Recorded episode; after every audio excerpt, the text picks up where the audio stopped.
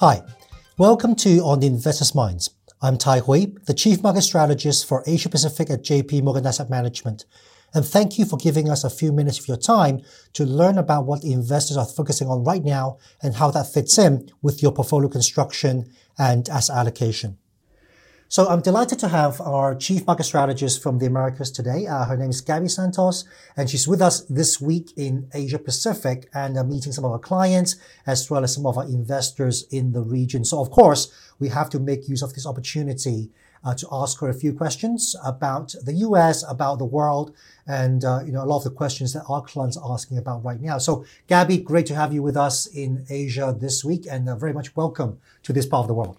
Thank you so much, Tai. It's so great to be here. Thanks for having me on your podcast. So um, let's start with the most obvious question. Um, a lot of clients are very much uh, thinking about what's happening in the US. We've had a lot of strong data out of the US economy until recently, um, and it looks like that the US economy is not stopping.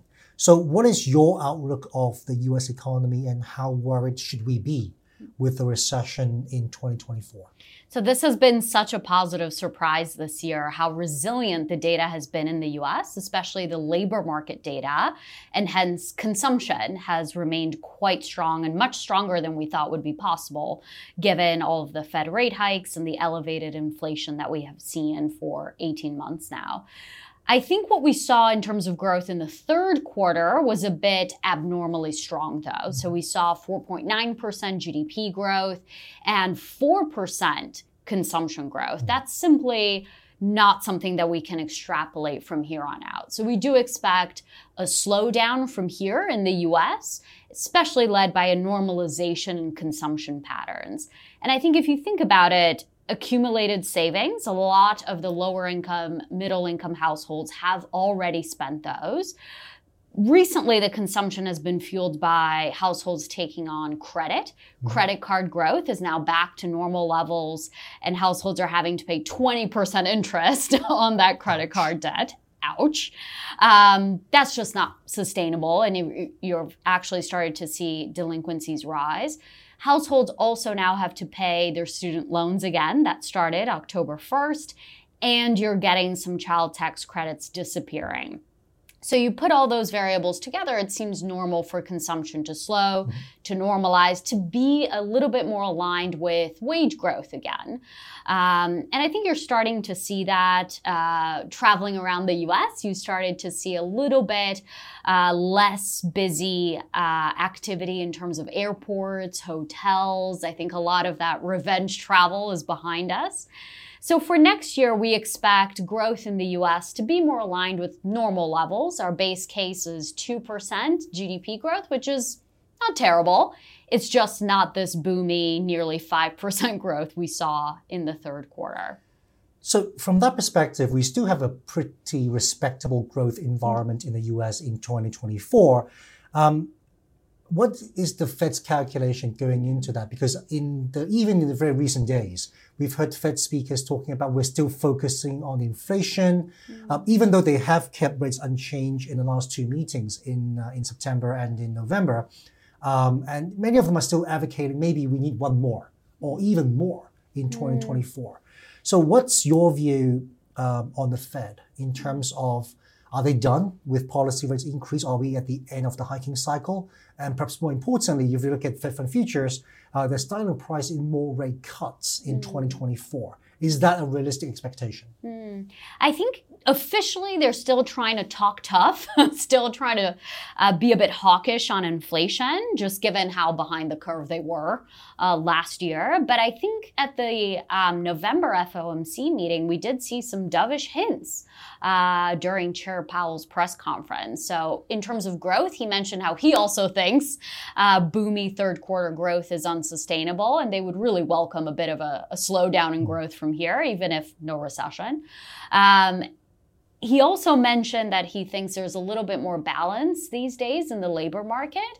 Uh, labor force participation has risen again. Uh, demand for labor is starting to cool a bit, and that's helping to bring wage growth down again. And then lastly, he actually, even on inflation, mentioned how he sees inflation expectations as pretty anchored. Um, so I think the call for the Fed for us, base case, is no more rate hikes. Mm-hmm. We really don't think that's necessary right. uh, at this point. In terms of rate cuts, I very much think it'll depend on how quickly inflation continues to come down if by the middle of next year we're in a scenario where inflation, especially core services inflation, is much closer to a two handle or 2%, then I think it could start to open the door to serious uh, rate cut discussions. Is there a particular threshold from a job market perspective that the Fed's looking at, whether it's unemployment rate hitting a I don't know, 5% handle or mm. Uh, non farm payroll dropping to a particular level? Are there particular thresholds that we should be looking out for? I think because they're still so focused on the inflation side of the mandate, really the read through they're looking at is wage growth. Mm-hmm.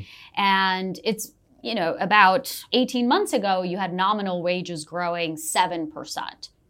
At the last October jobs report, they were growing 4.1%. So as long as we continue seeing um, a more normal pace of wage growth, I think they would be happy uh, in the read through to less inflationary pressures. Now, what they would like to see for wage growth is not 4.1%. percent mm hmm I think they'd feel more comfortable uh, if it starts coming back closer to 3.5%. Um, and to get that, you probably need uh, job growth to be a little bit below 200,000. That's actually what we ended up seeing at the October jobs report, which is why the market reacted so positively. So, um, obviously, we are just less than a year away from the U.S. elections. I've uh, I've been with this firm for over ten years. I think I sat through two elections in the U.S. uh, always exciting, um, and we do get a lot of questions as we run up to these um, important political events of mm. what investors should do. Um, from our research, from your experience, mm. what should investors think about when they look at the US elections, whether it's a presidential or the congressional mm. uh, that will come on November 5th, 2024? It's interesting. We have very long history for data in the US. So we can look at uh, economic data, we can look at market data going back 50 years uh, to derive some conclusions about how the election impacts actual fundamentals and returns. And the truth is, it really doesn't. Um, the economy tends to grow over time, regardless of the political configuration, whether it's Republican led, Democrat led, or a divided government uh, within Congress and the executive. You also tend to see the market go up over time as well, and you tend to see positive returns regardless of the political configuration. It's also tricky to do these exercises because uh, politics is only one variable. The actual most important thing for the economy and returns are long term drivers, it's earnings growth. So it's a bit tricky to assign a particular outcome just to politics alone. I think what's important to remember uh, going into an election, it's not the outcome itself that matters uh, from a big picture perspective. It's more just the uncertainty in the lead up to elections.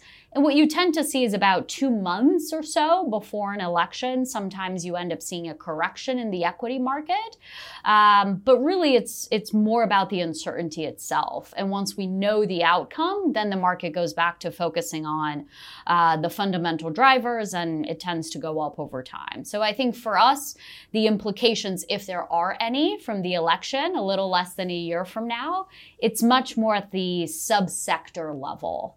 Uh, maybe one configuration is a little bit more favorable for traditional energy, or maybe one configuration is a little bit more challenging for pharmaceuticals within healthcare, but it's much more uh, nuanced, much more marginal, and much more at a subsector level. And the last thing I'll say about the election is a year doesn't seem too far away, but the truth is it's an eternity in political terms. so we might have uh, a very close race at the moment between uh, what seem to be the two leading candidates. President Biden and ex President uh, Trump. But who knows? There's a lot of ground to cover from here until Election Day. So obviously, uh, you know, Gabby and our team in APAC will give you an update all the time in the next 12 months in terms of the subsector implications, whether a particular candidate is going to announce certain policies in campaign, um, but more importantly, uh, is the really the prevailing macro and policy environment that we should care more about rather than the actual outcome. And I think we'll know more, Tai, by um, maybe March of next year when we have Super Tuesday, and then we'll get a better feeling for who really the candidate on the Republican side is, and if President Trump is still the candidate on, uh, for Republicans and President Biden uh, for Democrats. And then maybe we'll get a little bit more on their actual economic proposals. For now, a lot of the discussions are about culture issues and, and not economic policy. So, next, I want to really make use of this opportunity to understand some of the thinking of our US clients or international clients, how they think about Asia. Because, um, you know, Gabby, you are uh, the engineer, the, the, the mastermind behind our Guide to China publication, which, uh, you know, we collaborate with your team uh, in, in New York and we produce a, uh, a document that's similar to the Guide to the Markets. Uh, but really focusing on the, the China market because you know last, last uh, in the last few years there's been a huge amount of attention. But of course, at the same time, because of geopolitics, because of domestic economic issues, we're starting to see uh, you know, investors around the world focus or diversify their focus not just on China, but on a number of Asian markets. So, what's been your experience in the last six months or one year uh, of how US investors look at Asia? So, I actually even further back, maybe three years ago, when we did launch the Guide to China together with uh, with your team, Tai and APAC. Um, I think there was a lot of interest in investing in China from the US side, and there were a lot of discussions about having dedicated China exposure, specifically China A shares, overweighting China. I think it, some of the enthusiasm has moderated since then. Um, we've certainly had three very tough years for Chinese uh, returns. Uh, I think also the geopolitical environment has become more challenging, and, and the topic of China has become very politicized in the US. So at the moment, what we see investors do is for China specifically, take very, very targeted investment exposure, very specific companies, very specific sectors. And what we're seeing investors do is really broaden out Asia exposure beyond just China. And where we're seeing a lot of enthusiasm from US investors, uh, for example, are Japan, forgotten market for decades, but we're seeing a lot of pension funds uh, start to analyze Japan, if not already start to increase exposure there.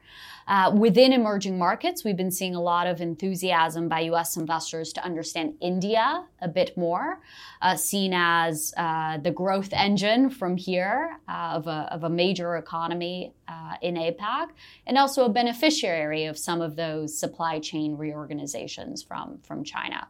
So, definitely a lot of interest in the region. It's just expanded beyond just the conversation about China. Great. And just a plug to our, our podcast. I think in the next uh, few weeks, uh, we will do a bit more of a deep dive into these individual markets, not just China, but also, as Gabby mentioned, um, on India as well as Japan. All have their own structural stories, but at the same time, uh, there are some tactical opportunities that we find are very interesting as well. And finally, um, obviously, I think our audience here in Asia Pacific are quite familiar with the region, uh, which is a big part of emerging markets. But uh, from where you've been working for the past decade, um, not just in the US, but also in Latin America, what are some of the interesting opportunities that you see that could be relevant to investors in Asia who are either looking for an income opportunity or um, for a capital gain opportunity on the back of, again, structural developments or some of the cyclical upside that we could potentially see? Oh, I'm so happy to be able to talk a little bit about Latin America, and this time actually on a favorable light, because I think for about a decade there, there wasn't a lot of interest in Latin America. After the bursting of the commodity super cycle, there was just also a lot of political uncertainty in the region. So, for the first time in a while, there's actually positive developments there. I think, in terms of the income side, Look no further than Latin America for the highest real rates in the world. These are central banks that know inflation really well, and they started raising interest rates a year before the Fed did and developed market central banks did. So they've developed quite um, restrictive policies, uh, very much ahead of the curve, and they've started to see inflation normalize again. So you look at uh, the big markets in, in fixed income, Brazil, Mexico, they have uh, 600 to 700 basis points of real rates. I think in APAC, really only Indonesia would compete, mm. maybe with yep. similar. Um, so we feel quite positive in terms of local currency sovereign debt, uh, especially in, in the big markets, Brazil and Mexico. On the capital gain side, if you look at equities, um, by far and away, Latin America is the cheapest region. Mm. Uh, if you look at price to earnings, and there's no cheaper region than Latin America. Uh, and you have both cyclical and structural support for equities from here. Cyclically, the fact that central banks are seeing inflation normalize means they have already started to cut interest rates, and that can drive flows locally from fixed income into equity. So there's a positive cyclical support there. Um, on a more structural basis, I think the region is really at the epicenter of two interesting structural trends. The first is around the reorganization of supply chains. Mexico is a key beneficiary, being very close to the US, being a, far, a part of the free trade agreement with uh, the US and Canada, and there's a lot of investment happening there. And then for Brazil and a few of the smaller markets, uh, we may be at the cusp of a new commodity super cycle for uh, commodities used, for example, in electric vehicles and semiconductors, and that can really drive uh, return for those commodity companies. So, for the first time in a while, there's income, there's capital appreciation, and there are positive tailwinds for the region. That's great. I think, you know, um, for Asia in the past couple of years, it's been quite challenging. Um, from COVID to some of the problems we've seen in China. Um, and of course, you know, the, uh, the, the, surge in inflation interest rates in the past couple of years have created quite a bit of a, a challenging environment when it comes to investing in Asia. So definitely, I think, you know, everybody should be looking to diversify beyond their comfort zone, whether it's in developed markets. We spoke a lot about uh, the US today. But um, also, I think even in Latin America, some other emerging markets, uh, there are plenty of opportunities. So, Gabby, thank you very much for your time, and uh, I look forward to having you back, uh, well, soon. Thank you so much, Tai. It's been a pleasure. So, thanks for listening. If you enjoy this podcast, please share this with your colleagues and friends, and also consider subscribing so that you get the latest episode when we release them. If there are topics that you would like to hear from us, please reach out to your JP Morgan Asset Management representative.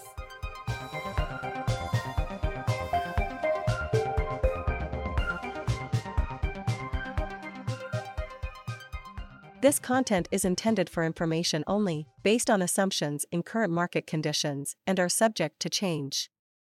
No warranty of accuracy is given. This content does not contain sufficient information to support investment decisions. It is not to be construed as research, legal, regulatory, tax, accounting, or investment advice. Investments involve risks. Investors should seek professional advice or make an independent evaluation before investing. The value of investments and the income from them may fluctuate, including loss of capital. Past performance and yield are not indicative of current or future results. Forecasts and estimates may or may not come to pass. JP Morgan Asset Management is the asset management business of JP Morgan Chase and Company and its affiliates worldwide.